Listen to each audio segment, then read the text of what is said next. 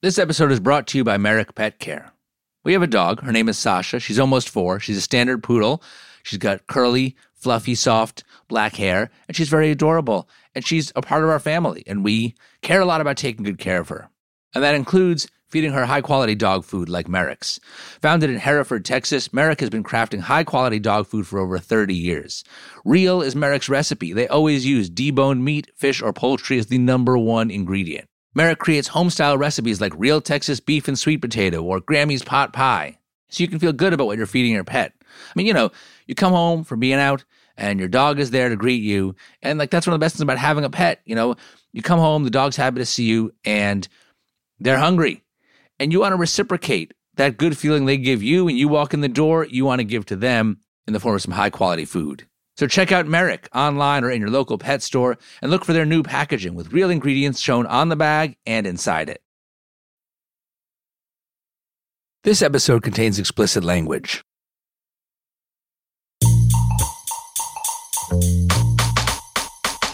This is the Sporkful. It's not for foodies, it's for eaters. I'm Dan Pashman.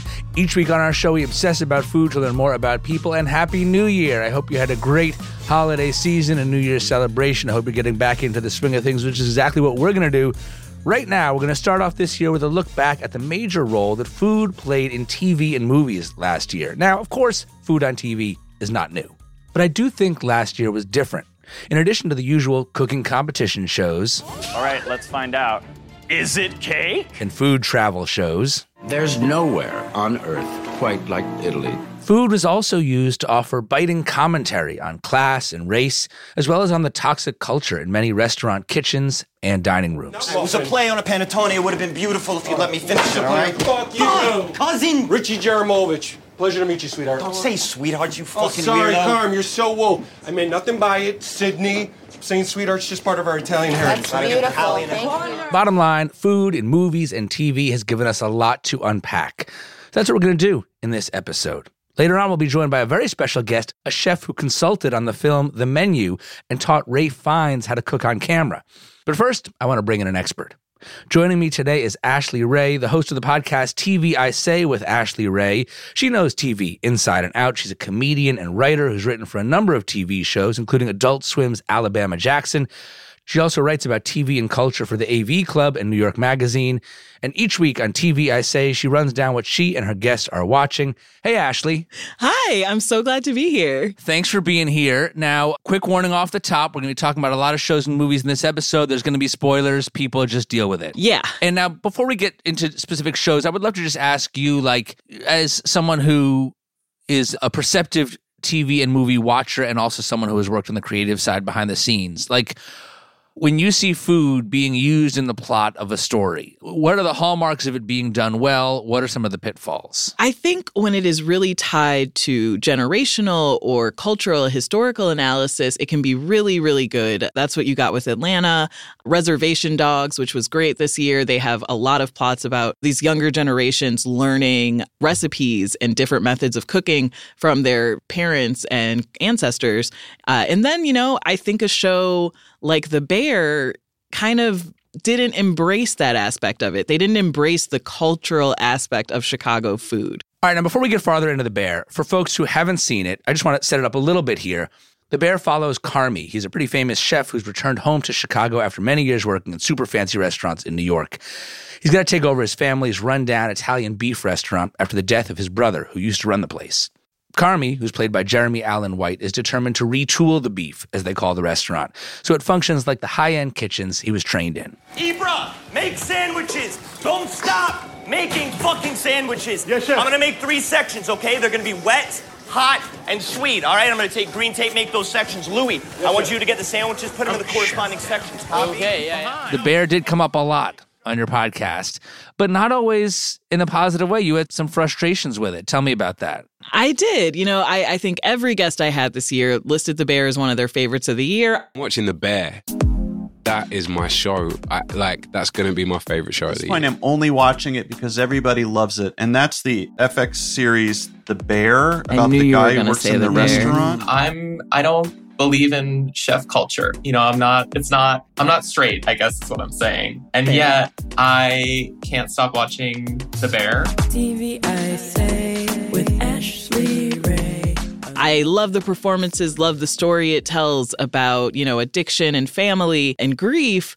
But what it does get wrong and what it bothers me on is the Chicago food depictions. We should say you grew up in Rockford, Illinois. Yes. You lived in Chicago for a number of years, so you know Chicago well. I know Chicago food. I know Chicago. I grew up on, you know, Italian beef and ribs and barbecue and chicken from Chicago. Uh, I actually worked at an office that was like a block away from the Mr. Beef that the show is based on, Mr. Beef on Orleans. And I've been there. When you're talking about food in River North, Chicago, River North is one of the richest, most gentrified neighborhoods, which you would not get that feeling from the show. Right. The show tries to make it seem like this is a down and out, dirty neighborhood, but really it's like where all the advertising companies are and like five star Michelin restaurants. Mostly, if you are not a rich person and you want to eat in that area, all you have are like the Italian beef shops. So, like, it's interesting to me that in the show, the whole point is that they want to gentrify this place that is the only affordable eating establishment and turn it into a fancy high end eatery. When most Chicagoans would be like, that is not what River North needs. As someone from Illinois, I felt like I had to call these things out. I mean, first of all, the menu at the restaurant in the Bear makes little to no sense like as a Chicago, you're like, okay, so they sell Italian beef, but then they also sell like pasta, and it's a sit down restaurant. Right. But it seems to be a place where apparently they make their own bread and chocolate cake, which is not a thing in Chicago. Like it's just small stuff. Like in Chicago, we don't have health grades for restaurants. Like there's no ABC. That's like a New York thing. So it just was these little disconnects where you're like, this is a New Yorker. A New Yorker did this. Everything you're saying about the incongruity and the sort of unrealistic depiction of Chicago is fair. But putting that aside, one of the things that I thought was interesting about this show was that I felt like it was a more nuanced portrayal of the sometimes abusive conditions that can take place in restaurants. Yes. I think that the easy, heavy handed approach would have just been like there's a big bad male chef who's horrible all the time to his subordinates. Yeah. And instead, the lead white male chef is a somewhat sympathetic character, I think, who seems like he's trying to create a kitchen that's different from the one that he came up in. And there's a flashback where he, the chef who trained him, is one of is like a supervillain. Yeah. Why are you so slow? Why are you so fucking slow? Why? You think you're so tough? Yeah. Why don't you say this? Say yes, chef. I'm so tough. Yes, chef, I'm so tough. Say fucking yes, chef. I'm so tough. Yes, chef, I'm so tough. You are not tough. You are bullshit. You are talentless. Say fucking hands. Hands! You should be dead. And so he seems like he's trying. On the other hand, he's not always succeeding. Right. It seems to him that the only way you can teach is with that same sort of just hard handed attitude of disrespect. There's a whole thing with a cake. I'm jumping in here real quick for all you super fans of The Bear. Ashley and I both remembered this as chocolate cake when we were discussing it, but it's actually a donut in this scene. The chocolate cake is a different part. So when we say cake, think donut.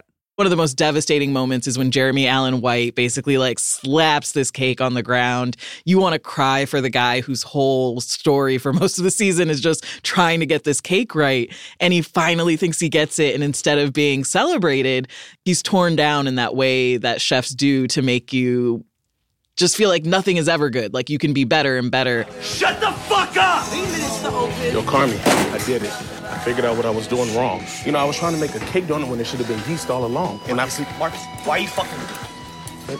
Why are you fucking with me? Why are you fucking with me? Why are you fucking with me? Huh? Get the fuck back to work! Move! Holy shit. Everybody! Fucking idiots! Yo, cousin, just fucking. Shut the fuck up! Uh, and I worked in a few restaurants, mostly like at fast food places. I worked at a smoothie shop. And I feel like that is what the show nails is the just intensity and stress of working in a kitchen, not wanting to let your chef down.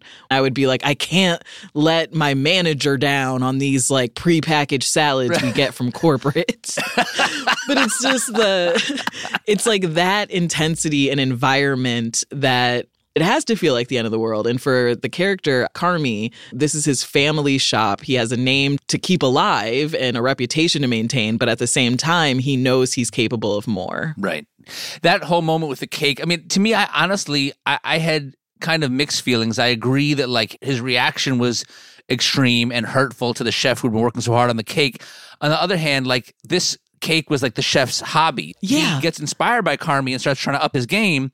And he's working on these donuts and all this, but it's kind of supposed to be in his spare time. And Carmy says, Look, you can do this in your spare time, but you still need to do your job. And Yeah. he says, Yes, yes, of course.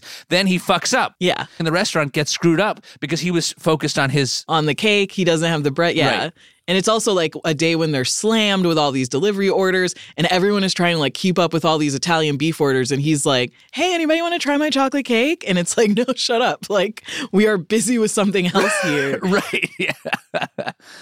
yeah. My frustrations with the bear were first of all like too many scenes of Carmy like staring plaintively out at Lake Michigan while Plinky music played. Oh, yeah. My wife Shani was like, "This show thinks it's artsier than it is." Thank you. Thank you. Because that is how I feel about it is that the show truly does. It is an amazing show. It tells an amazing story about working with people you might not like and accepting new people and working through grief and, you know, coming back to your family. But at the same time, I'm like, when the show's at its best, it's when it's like kids are getting drugged from Xanax juice on accident. right. But the show itself should have understood that it was an Italian beef restaurant of shows. Yeah. And be great at that. And be funny. Don't try to be a James Beard Award winning five star equivalent of a TV show. equivalent of a show. Yeah. This was probably the closest any show's come to really giving Chicago food and culture the respect it deserves, which is why at the end of the day, I still love the show, think it's great. That part of the story is done very well. Right, right. All right. Next thing I want to cover, Ashley, is Julia. Oh, yes. Now, we had the hit film Julie and Julia from years ago. 2021, there was a documentary called Julia. And yet, still 2022 brought us more Julia Child. Food Network had a cooking competition show called the Julia Child Challenge, where home cooks take on Julia inspired tests. And HBO had their miniseries, Julia. Yes. That was perhaps the most exquisite meal I've had on this side of the Atlantic. As grand as any meal I've had in Paris. Bravo, chef. I'm Julia Child. But of course I know who you are. Oh, you do? You're the French chef. So, first off, what do you think is the television and film fascination with Julia Child? And she's just an incredibly interesting figure. And I feel like almost every year there's a new generation of people who realize just how cool she was, that she was like in the original CIA, that she was so much more than a cook. And a lot of what the HBO show goes into is not just like her cooking, but how she revolutionized how cooking was filmed for television. That she is the one who is like why we have the Food Network. You know, when she's stirring something in a bowl, the camera can get into the bowl. I thought that was the most fascinating part is how this woman who just had like a Boston public TV show ends up revolutionizing like cameras, recording, directing. There's one aspect of that show that I wanted to raise. I was curious what your take is. I had read a piece in response to it written by a food writer named John Birdsall, who we've had on this show, um, and has written a lot about queer voices and representation in food. And he was very frustrated with the depiction, in particular, in one episode where Julia goes to a gay bar in San Francisco and goes up on stage and sings with a drag queen. Who am I kidding? I can't do this alone. Julia, get out here! and has this moment where the drag queen gives Julia fashion and makeup tips that kind of becomes a sort of somewhat pivotal moment in how she presents herself in her career. Yeah. I had to be In a size 12 and a half shoe. John Birdsall called this pinkwashing, a quote, cruel revision of the truth. He says Julia Child was openly homophobic and cites letters she wrote that used various derogatory terms for queer people, including one where she called a cooking school a quote, nest of homo vipers. Dang, Julia. Uh, I mean, I knew that she was not as, you know, pro LGBTQ as the show wants you to believe. I knew all of that was made up. Like, I was like, there's no way she was like partying with drag queens and this wasn't in a history book somewhere. Right. But it would have been better if they were honest about that aspect of it.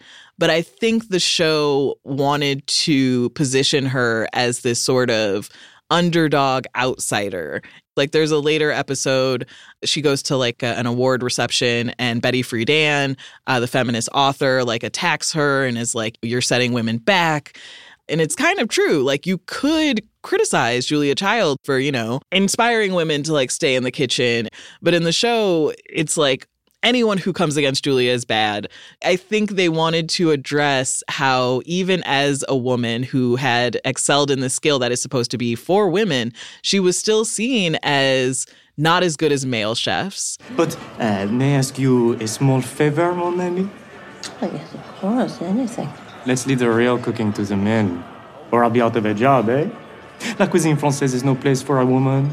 So I think that was their shorthand way of bringing up her sort of gender and identity issues, but uh, it was sloppy. One more show we got to cover, Ashley, was the Atlanta series finale. Oh, yeah. Which I thought was an absolute masterpiece. And food plays a pretty central role in a key scene in this final episode. And I want to play a clip from it, but I got to set it up a little. Okay. So three of the main characters. You have Earn, played by Donald Glover, who's also the show's creator and wrote this episode. There's Alfred, played by Brian Tyree Henry, and Van, played by Zazie Beetz. So Earn, Al, and Van go out to eat at what is billed as Atlanta's first black-owned sushi restaurant, and they want to support it. The food's pretty high end. It's pretty out there sushi to them. They go in kind of skeptical of raw fish at all. And Alfred's unhappy that he has to be there. He doesn't like that the sushi chef is touching the fish with his bare hands. And he spends the whole time staring out the window at the Popeyes across the street, wishing he could be eating there instead. Then the waiter brings out the chef's special blowfish, a poisonous fish, which has to be cut in just the right way to not kill you. and at this point, the chef owner of the restaurant, who we haven't seen yet, appears. And he studied under a sushi master in Japan, and he's dressed in a suit with a white shirt and bow tie, which to me at least was evocative of like Nation of Islam. Yes, yes. and he begins talking to Alfred. There's a movie theater two blocks away from here. The night Queen and Slim premiered, we were filled, line out the door. Black people hopped up on nationalism, coming to support their own. Fifteen minutes later, we were empty. Not one person ate the blowfish. Just a bunch of Yelp reviews that all said the same thing. This nigga serving poison fish. Hey, listen, man. Do you know the traditional way to make sushi is with your bare hands? Every Japanese sushi restaurant worth its soy sauce does it that way. But I guess my master was never a nigga from Florida. Listen, brother, man. Don't give me that brother shit!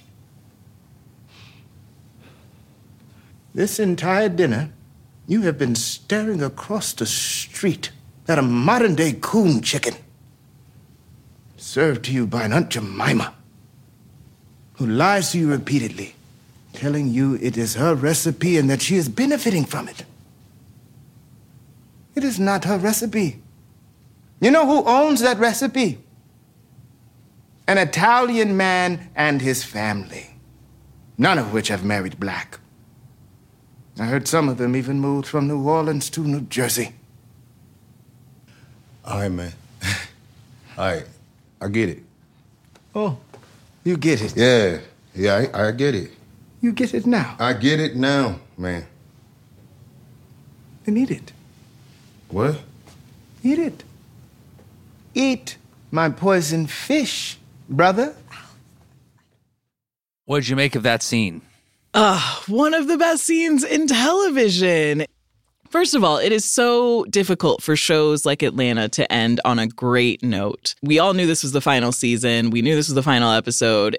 This moment is sort of, to me, like the thesis of everything Atlanta stands for of just this self doubt in ourselves as the black community, our inability to trust and support ourselves, but our just like this still desire we have to have what we want that is fun and enjoyable, like Popeyes, which not spoiling the episode, but the Popeyes plays a big part in, in the end.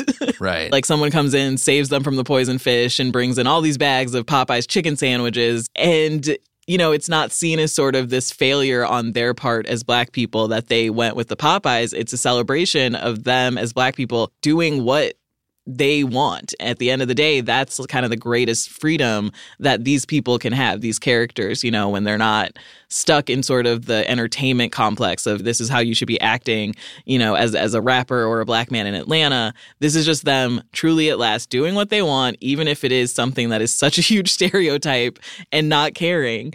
And I think at some points in the episode, uh, Al like really points out how performative it is. You know that they're supporting this black restaurant that's the first sushi place, but it's not like they're supporting black cultural food. It is this person who's combining black stereotypes with sushi. I, I feel like there was something like a fried fish sushi or something made in like grape soda and they're just like come on you cannot and earn and paperboy correctly point out like this is ridiculous. You know not all your skin folk are your kinfolk you know like just because this is the first black owned restaurant in atlanta doesn't mean it's not trying to hurt you. Like they are serving you warm hennessy. This doesn't need to be for us. You know especially when you they look at one point across the street and there's like all these kids outside of the popeyes dancing and shooting TikToks and their biggest fear is that like school's going to let out and the Popeyes will be too busy. And it's like, yeah, because that's the actual place of community. And yes, it sucks that it's corporate, but at the end of the day, that's what the people want. And it's just such a perfect test of what the show wants to dig into and also what the show has been criticized for. You know, there are those who feel that it is a depiction of black people that isn't supportive of black people or as a whole is it really good for our community a lot of people behind the scenes even though the writers the actors are all black people uh, you know it is still tied to the fx machine of like you know white Hollywood and white producers. You know, the same network that created The Bear is behind Atlanta, and The Bear is probably the whitest depiction of Chicago I've ever seen. And the only reason it's able to, as a show, like do its own thing is because Donald Glover worked so hard and won so many awards that he reached a level where he could be like, I don't need to listen to these white studio people. I can do what I want. I, you know, have the freedom to celebrate what I want on my show. I don't know. At the end of the day, to me, that's what going to Popeyes is all about.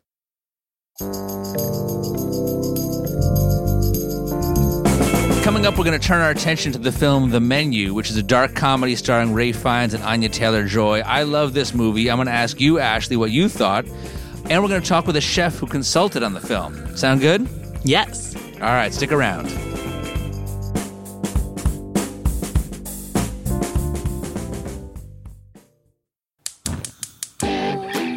Time to cook up some advertisements. In the Pashman household, we're already big fans of Tillamook shredded cheese. In fact, I used it in developing many recipes in my cookbook, and now I'm getting into their ice cream.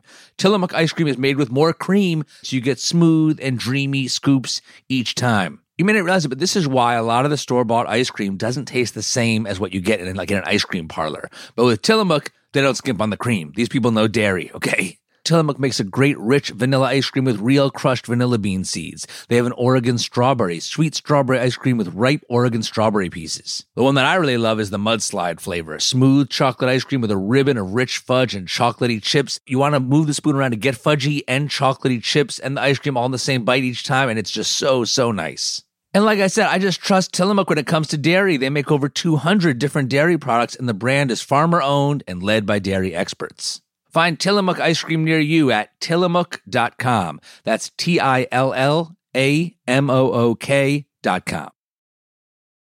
I enjoy a nice glass of wine, but I don't pretend to be an expert in wine. I usually just want a wine that's high quality, delicious, and not too expensive. And to me, that's Bogle Family Vineyards. And here's the thing about Bogle this is a third generation family owned winery from California that makes exceptional wines for about 10 bucks a bottle.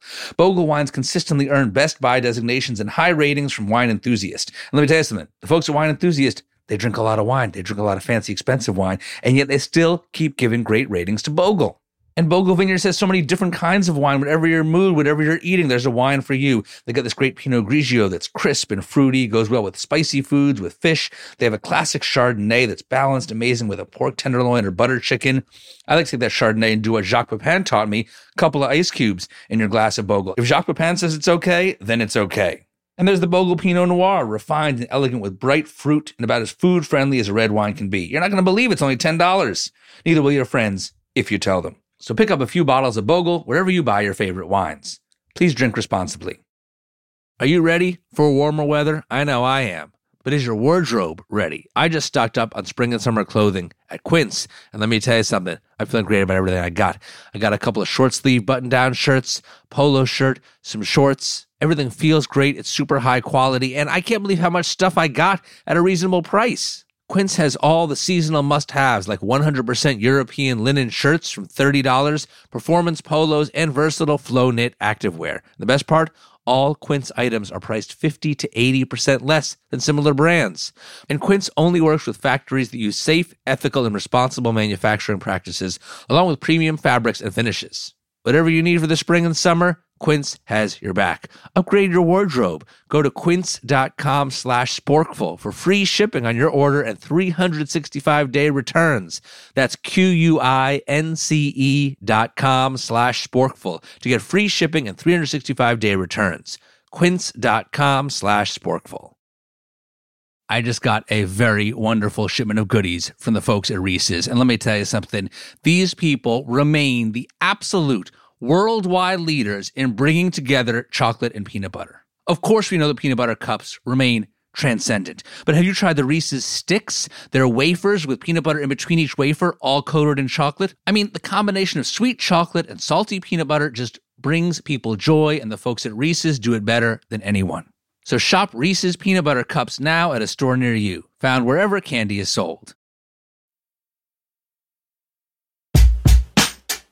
Welcome back to the Sporkful. I'm Dan Pashman, and welcome back TV writer, comedian, and host of the podcast TV I Say, Ashley Ray. Hey, Ashley. Hey. So we're going to turn our attention now to a movie called The Menu, which came out last fall. If you haven't seen The Menu, here's what you need to know. So Ralph Fiennes plays Julian Slowik. Julian is the imperious chef behind Hawthorn, which hosts only a dozen guests a night for a prix fixe menu that tops $1,000 a person. And the guests who are assembling on the night the movie takes place stand in for every annoying archetype in the foodie ecosystem. There's a self important restaurant critic, some finance bros, a celebrity actor past his prime, an older couple who keep coming to the restaurant even though they barely notice what they're eating.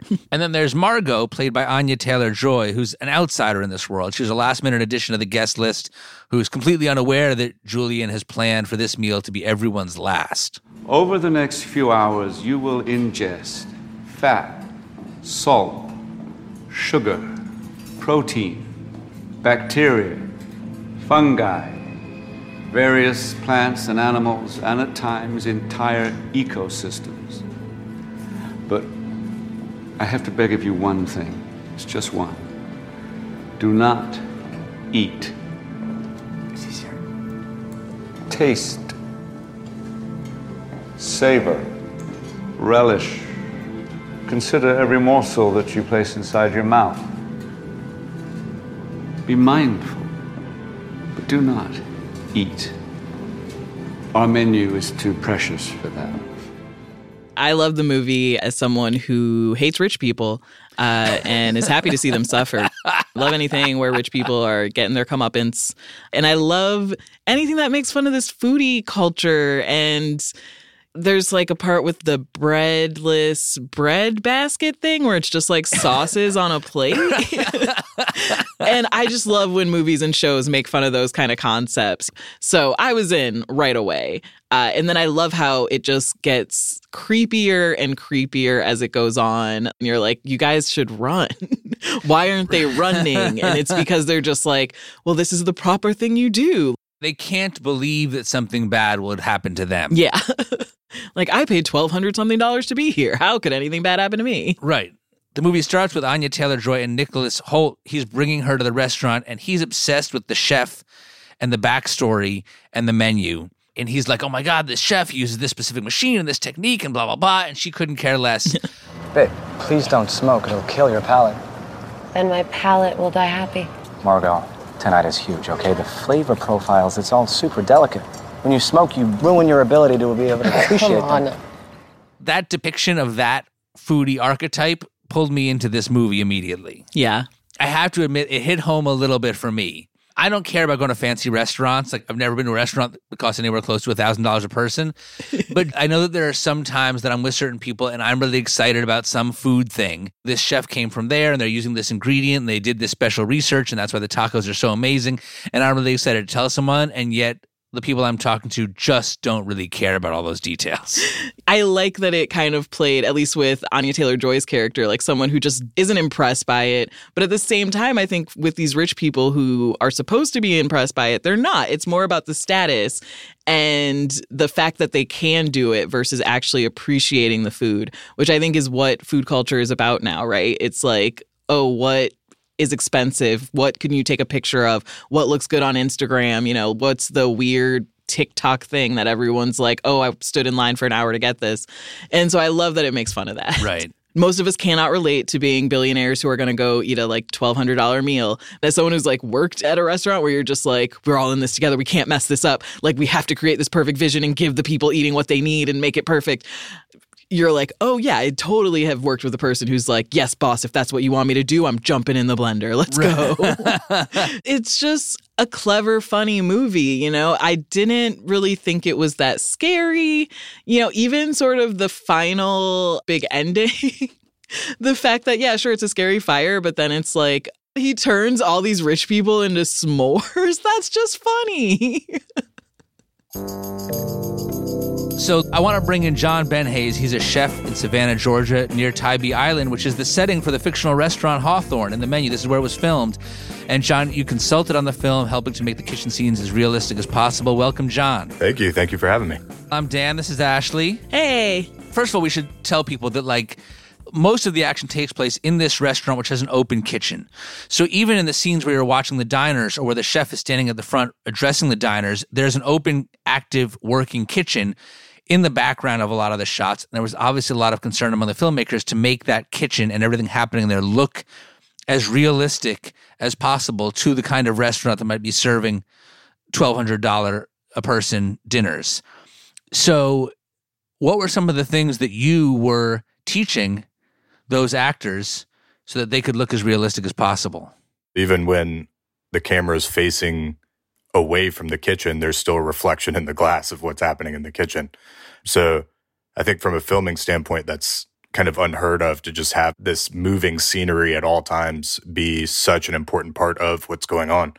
You know, obviously, Chef Dominique and her team doing what the food is. Dominique Crenn, who's a famous chef, supervised a lot of the creation of the dishes and the plating and all that that was in in the film as well. Yeah, her team kind of came up with these dishes and then it was up to us to make sure that the people making them looked like they knew what the hell they were doing.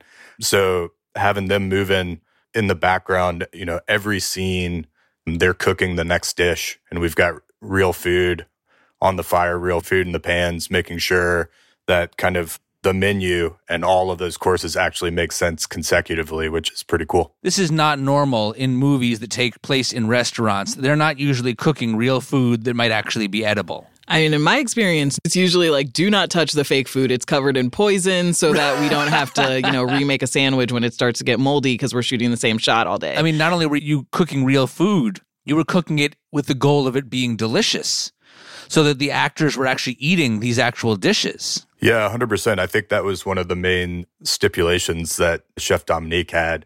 She was like, I'll do this, but the food has to taste good or it's not my food. Wow. So you're cooking real food and then serving it to these actors. So, from your perspective as a chef, what was the biggest challenge of that? Even the most real food is still not real food when it's on a movie. I mean, the cosmetic choices you have to make in order for it to be really beautiful. But I think in some regards that translates to a restaurant like this where they're sacrificing taste and how wonderful the food is for what it looks like anyway. For some of the dishes in the movie, they're so ridiculous. like were there real life examples or res- or menus or restaurants you looked at that you were kind of like this is a ridiculous thing that we should make fun of i think they drew very much from kind of the personality of who Slowik was going to be so it was very focused on creating this like cold kind of soulless food that was still really impressive and still made you think that oh somebody might actually pay that much money for this now, the film's pivotal cheeseburger, I understand it was based on an actual burger that you once made at a restaurant in Atlanta. Oh, I was going to ask about the burger. I worked at this restaurant called the General Muir in Atlanta and learned how to make this just kind of perfect smash burger. And it was such a collaborative, cool set to be on that all this focus was on all these dishes that are such a big part of the story. I was sitting in kind of Video Village talking to the writers. They were like, Oh, I guess we don't have like what we want the burger to look like yet. And I was like, We're filming right now. so I was like, I can do a really cool burger. this is this is exactly what you want. Like after reading the script, I was like, you want this kind of super traditional, like bordering on slutty burger, right? that is just gonna like check all the nostalgic boxes that you want. And it was a nice way for me to insert myself into the the food in the film as well. And I got to spend a whole day just making that burger over and over again with Ralph. He was like, We don't have burgers like this in London. Tell me about that process, teaching Ralph how to make the burger. Yeah, there's a there's a lot of pressure making a cheeseburger on an uh, electric flat top in the middle of a, a warehouse with Ralph Fiennes and Dominique Crenn watching you. you know, I I made it multiple times, kind of step by step. This is my movements, and then did it with him a few times, and then he got it very quickly. But it's a nuanced process. The big part is when you're really pressing the burger, you have to get it really hot and greased up before you press, or else all that meat's going to stick to it, and then you're not getting that beautiful like fried egg, kind of crispy around the outside cooking the onions underneath the burger on the non crispy side. So they cook in all that beef fat, those little things, putting it all together and then seeing it in its moment. I was like, that, that's a, that's a sexy burger. I just learned a lot about burger making from that. I like what? Ashley's jaw was like on the floor for that entire description. Yeah, I was like, oh my, that's such an obvious way to not have the meat stick to the thing. Duh. Do you think it had to be a burger?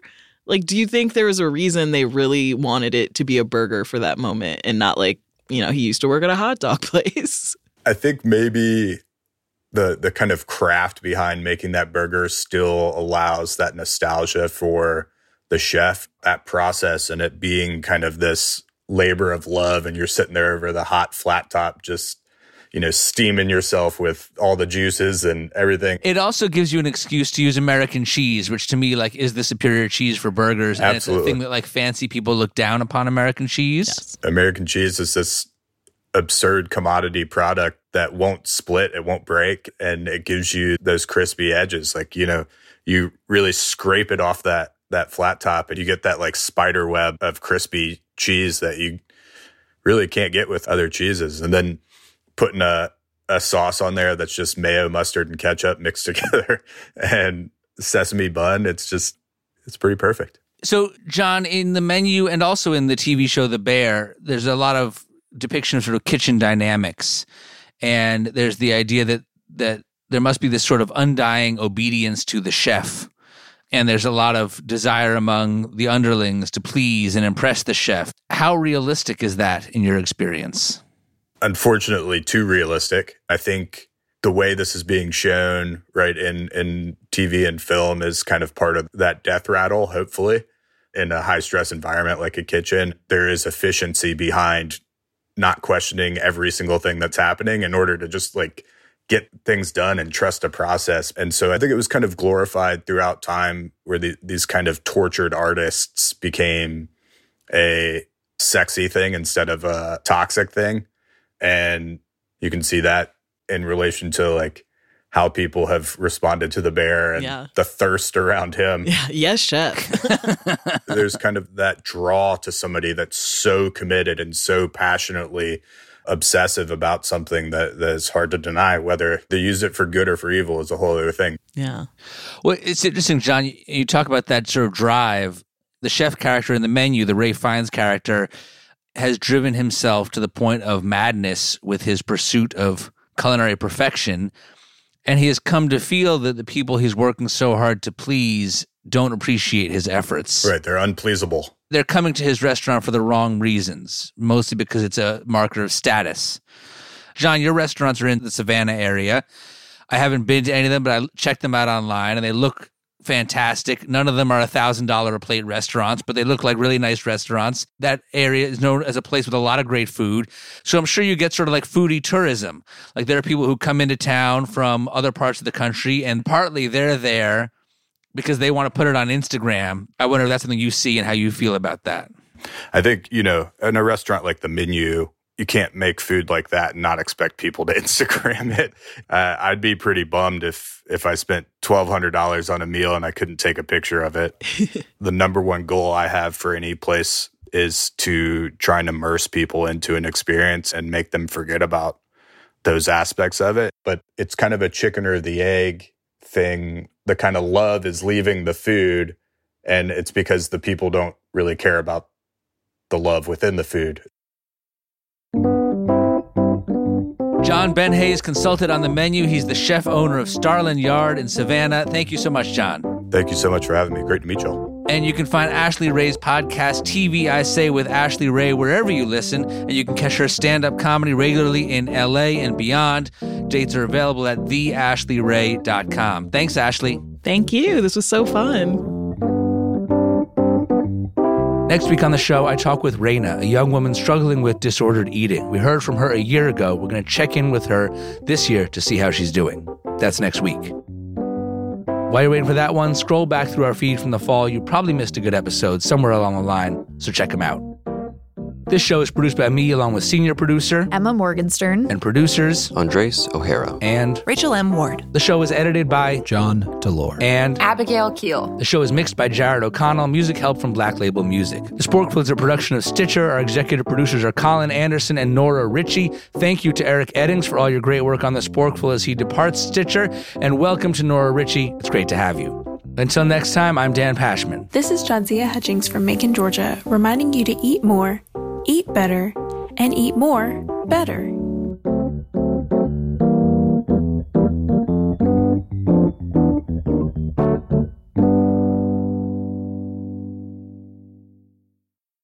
Life is a highway, and on it there will be many chicken sandwiches. But there's only one McCrispy. So go ahead and hit the turn signal if you know about this juicy gem of a detour.